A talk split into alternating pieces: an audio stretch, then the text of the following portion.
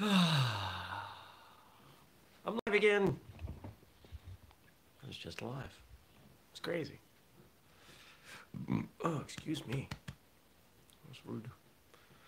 Coffee's ready. Tablets here. Birds are chirping. Must be time for first cup. We got this. And here we go in three, two. Good morning, everybody. Welcome. Today is Wednesday, July 8th, 2020. My name is Jeremy, and this is my first cup of coffee.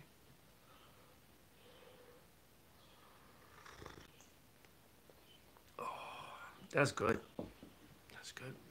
I think I need to get back into dark roast. I think I've been missing dark roast. coffee. Who figured out coffee? Tea, I get. You take it, you dry it, you put it in stuff, water.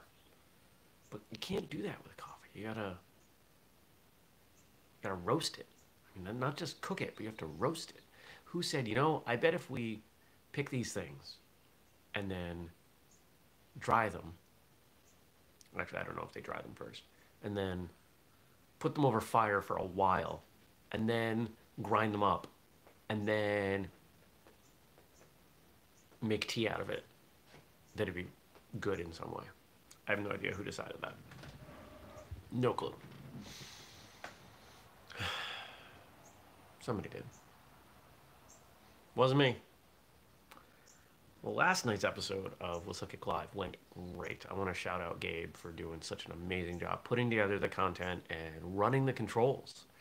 Yeah, this was the first time I didn't do all the clicking around on things, and it went so much smoother. Oh, it was awesome. It really, I really had a lot of fun doing it because I just got to do the part that I think I'm I'm good at and that I enjoy. I mean, not that I don't enjoy the other stuff, but it's hard to do it all at once. And so I got to respond kind of like I do here.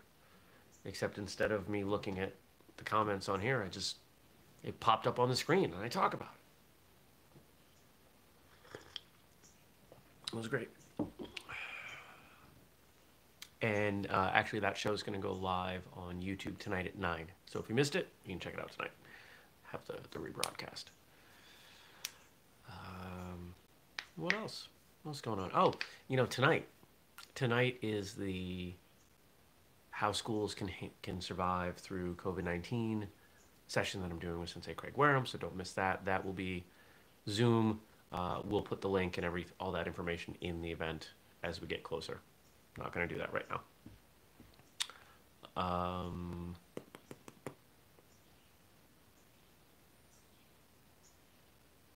what else happened yesterday?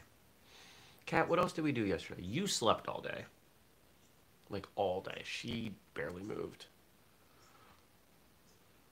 She's old. She's get. I feel like she got older in the last month. Like a lot older. She sleeps even more than normal. It was hot yesterday. I recorded a great episode had a guest come on who told me, "Oh, you know, you're you're going to have to ask follow-up questions because I answer very bluntly, very simple one-word answers." Okay. I don't think that'll happen, but sure. And what did it turn into? It turned into him talking a lot. I barely had to follow up. It's usually what happens. When you've done gosh, how many interviews have I done? Let's say 275 interviews. You tend to see the commonalities in people. What else? Fight program is off for some more evaluation from someone. Got verbal approval on my biggest client yet. We should be handling the money stuff today and tomorrow. If that goes through, then uh, I'm going to be pumped. This will be a big deal for me. So, relax. Um, what else?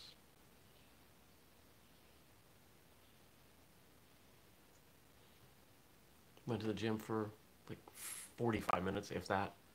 Didn't have a ton of time in between some things, but got a quick workout in, came home, shaved, went live in front of people. I was going to say dozens of people, but it wasn't even dozens. It's an interesting show. It's a unique show. It's not it's not like anything else. If you don't follow along with what happens at Whistlekick, it's not it's probably not going to be something that you dig. It's good conversation, it's funny, it's it's Whistlekick Live. There's nothing else like it.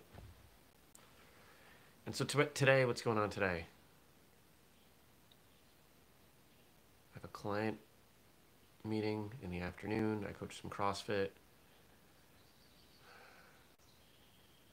Attempt to be productive before that. I gotta figure out how to make it not so darn hot in that room. I don't know what I'm gonna do. Because it's small and between all the electronics and my body heat uh, and the light, which I've even changed them out for LEDs. It's so hot in that room. I just yesterday was 84 degrees and it must have been 90 plus in that room. I'm gonna fill a bucket with ice water and stand in it while I record or something.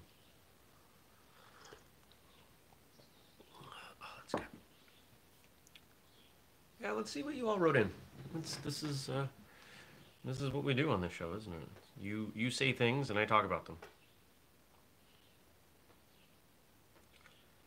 So this is Jen and is this in response to anything yesterday? I don't think so. Okay. There are no bad students, only bad teachers, is a quote I have heard and see repeated in several contexts. I agree. As martial arts instructors, we have a unique opportunity to reach students who come from many different places in life. What are some of the ways you've found to reach challenging students?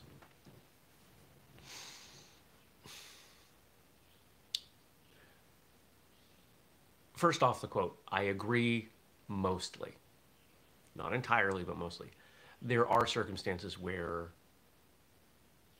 students need to go. They're not common.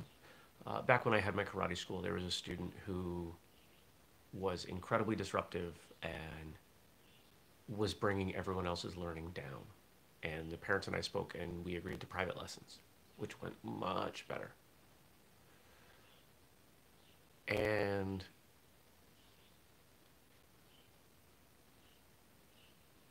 honestly, most of this child's problems were his parents indulging him in whatever he wanted all the time. That was what I saw. They just gave in to his demands.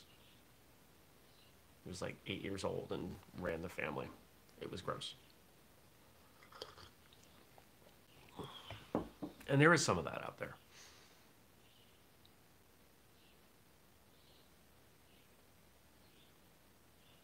But when that doesn't mean I wasn't able to make an impact. It doesn't mean I wasn't able to reach him. And I've seen other martial arts instructors. Uh, for example, my Taekwondo instructor is the best I've ever seen with children. This is one of the things I love about him. It's one of the reasons that I continue to train with him is because he's so darn good with kids. And I've learned a lot being around him and watching him, watching his patience, watching his ability to let things roll off his back kids do ridiculous stuff, sometimes rude and mean stuff. And you got to let that go. And he's great at that. So, strategies for reaching challenging students. We talked a little bit about this on live last night. This idea that motivation comes from a lot of different places. And a good instructor is able to read between the lines and figure out what kind of motivation and encouragement or, or guidance a student needs. When we talk about challenging students, we're usually talking about children, not just because of the statistics of, of children um, making up most martial arts classes, but because children don't really choose whether or not they do things, right? Their parents do. If an adult isn't having a good time, they're probably not going to show up to martial arts class. They probably won't go. They'll probably drop out maybe they have a bad day once in a while and you got to work through that but it's not a systemic problem as frequently why do kids act out? Why does anybody act out? They act out because they're looking for attention. They're not getting something that they feel they need. Maybe they need love. Maybe they need encouragement. Maybe they need discipline. Maybe they need to feel safe. And I was about to say kids, people, people don't know how to ask for those things. People do not know how to say what they really need. Here's a great example, unrelated to martial arts. A an acquaintance, someone that I, I haven't seen in person in a long time, but I knew years ago, posted something on Facebook and it wasn't it might have been mildly political. Uh, it was related to the um, the largest ever sports contract being signed. Patrick Mahomes of the Kansas City Chiefs signing this uh, enormous ten year contract. And so he posted something, and I responded, and I thought I was opening a dialogue. I thought we were going to have a conversation about economics and the free market and things, and it turned into hate just these horrendous insults and calling me ignorant and all the and, and, and I'm reading this stuff going, what's going on?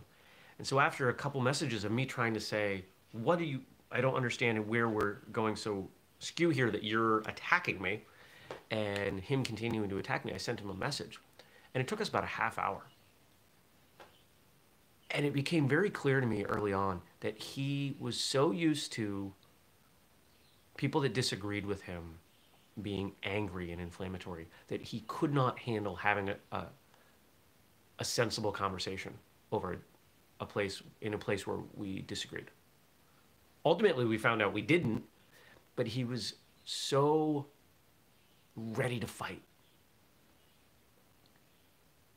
Probably because he's struggling with something going on right now. He told me a few things that he's struggling with. And so I was patient and was I his martial arts instructor in that case? No, but it's the same kind of thing. You read between the lines, you figure out what people need, and you try to give it to them as best you can without compromising the needs and the education of the other students in class. Sometimes that means being kind, sometimes it means being harsh. It's always from love.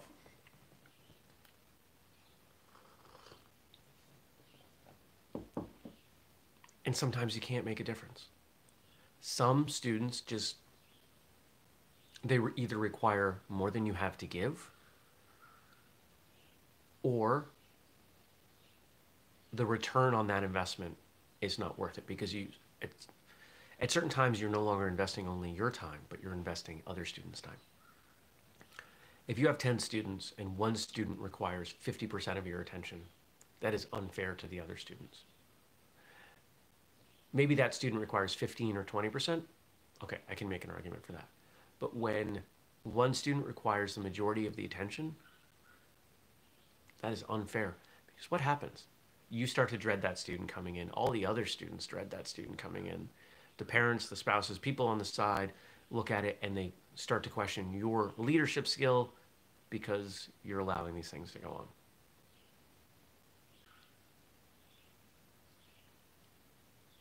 Six months is the maximum in my mind. If you have not brought someone in line in six months, you probably need to go. If you've given it two classes, it's probably not enough. But you need to run your school your way.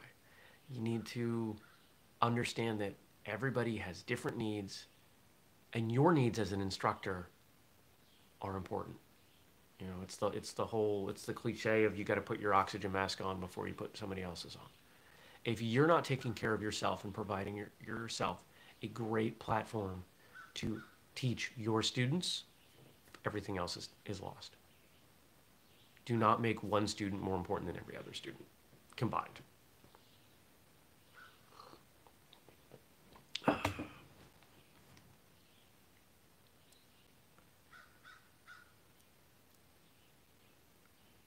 Two quotes from Frank. One becomes a beginner after 1,000 days of training. One becomes a master after 10,000 days of practice. Masayoshi, founder of Kyokushin.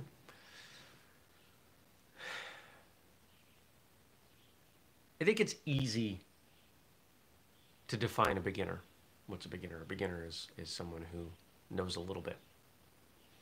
The idea of a little bit is really subjective. Here we have Oyama saying it's a thousand days of training. Okay, I mean, that's at least three years. It's a lot longer than most people. Most black belts don't have a thousand days of training, if you think about it. Most people who earn their black belt don't have a thousand days of training when they receive it. Hopefully, they go on and they have far more. Two to three days a week, 150, 100 to 150 days a year. Six to 10 years. Most people don't take six to 10 years to earn a black belt. But that's okay. That is okay. But the other part of this, the, the difference he's making between training and practice, I'm not quite sure where he's going with that. Practice, I guess you could say it's on your own, but it doesn't have to be. If I practice martial arts, I could do it alone. I could do it with other people. I could do it in class. I'm still practicing. So I'm not quite sure what he means by this. But clearly, he's making a distinction between a thousand days and 10,000 days, a few years and a few decades.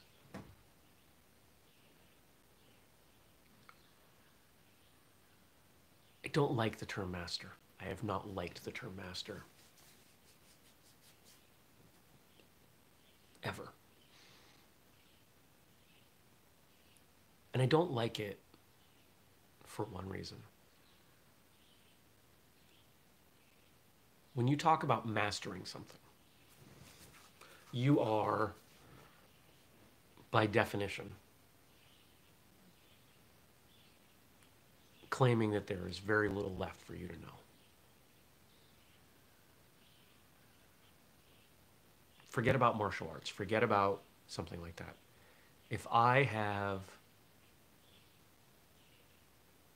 mastered woodworking, let's say he's a master woodworker, what does that mean? He knows everything about woodworking. Now, that may not mean you know absolutely everything, but offhandedly, we're going to, most people are going to define it that way. A master mechanic knows everything about cars.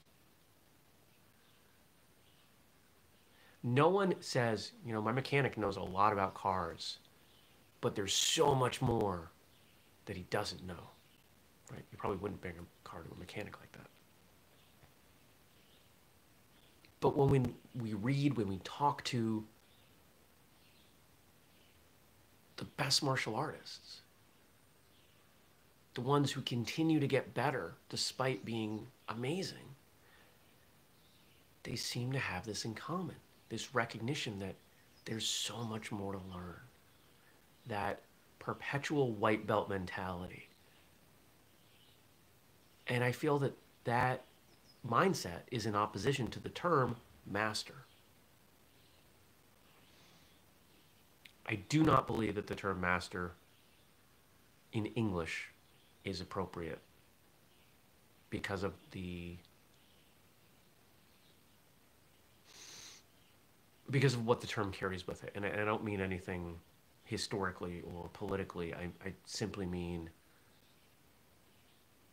if I say hey you've mastered this the gut instinct is all right I don't need to do so much of it anymore that's how we use that term. I don't like that.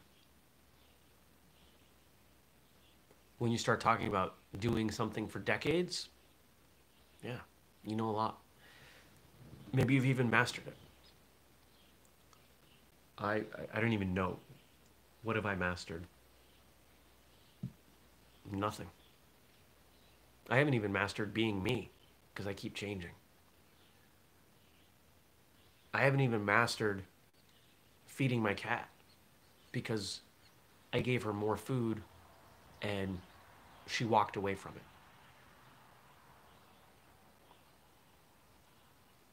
There's always room for growth, there's always room to do more.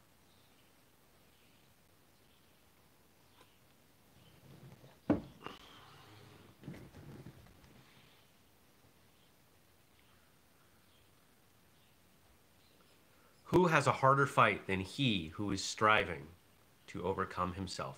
Thomas à Kempis. Who has a harder fight than he who is striving to overcome himself? We had a quote, was it yesterday? Let's see. I think we had one yesterday. Only through training will a person learn his own weaknesses. He who is aware of his weaknesses. No, it wasn't that one.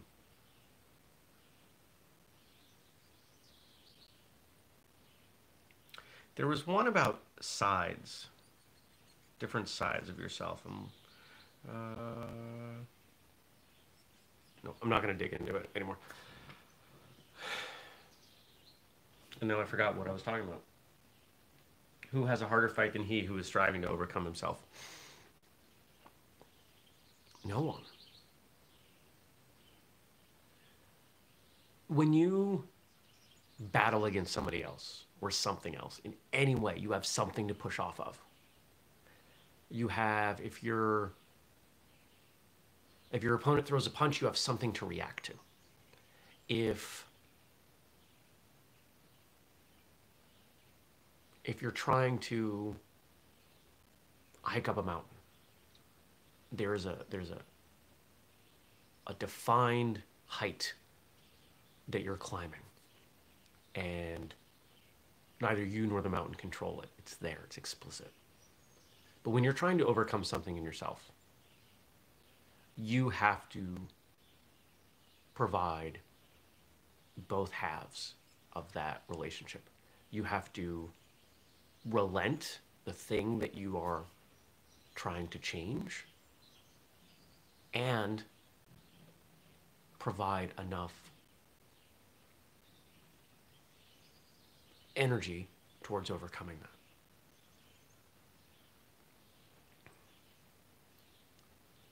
You have to do both simultaneously or it doesn't work. If you're trying to be better than somebody else, it doesn't matter what they do, you can always do more. But you can't do more than yourself. It's a logical uh, uh, contradiction. Doesn't happen. So, how do we fix that? How do you overcome yourself?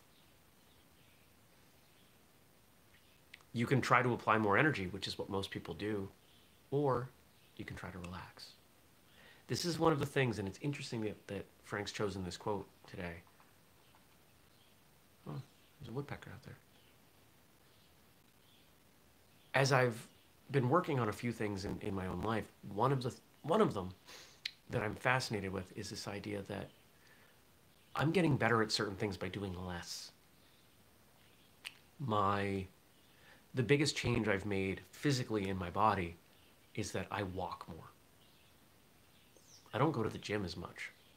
I don't lift as often as I did. I walk more. And that has made more of an impact on my health than I ever would have imagined.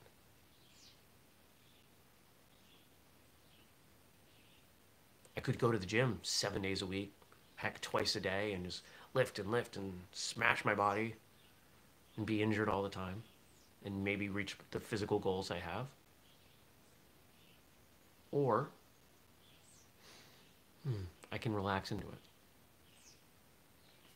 I brought up the incident with my friend yesterday. He came at me. He was attacking me. I could have met him there part of me wanted to. I was angry. Why are you insulting me? I'm trying to have a conversation with you. But I kept being calm. I remained calm. I was relaxed. I was kind. And eventually, he calmed down enough and it worked.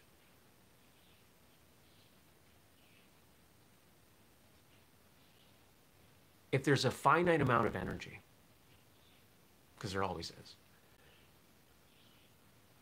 and you are controlling both halves, right? Maybe it's a yin yang or something. There's a finite amount of energy and you're trying to overcome something and you're the one responsible for the amount here that has to be overcome. The more you can relax, the less energy you have to expend here and to overcome. you could call it surrender. You could call it relax. You could call it giving in. Going with the flow, being water, I mean, how many, how many analogies and cliches do we have to express this? There's a reason.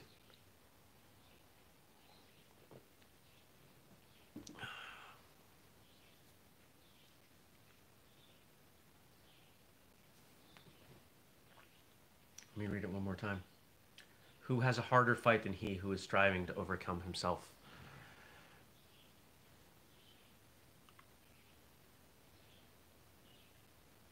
if you've learned how to work with yourself, it'll go a lot better.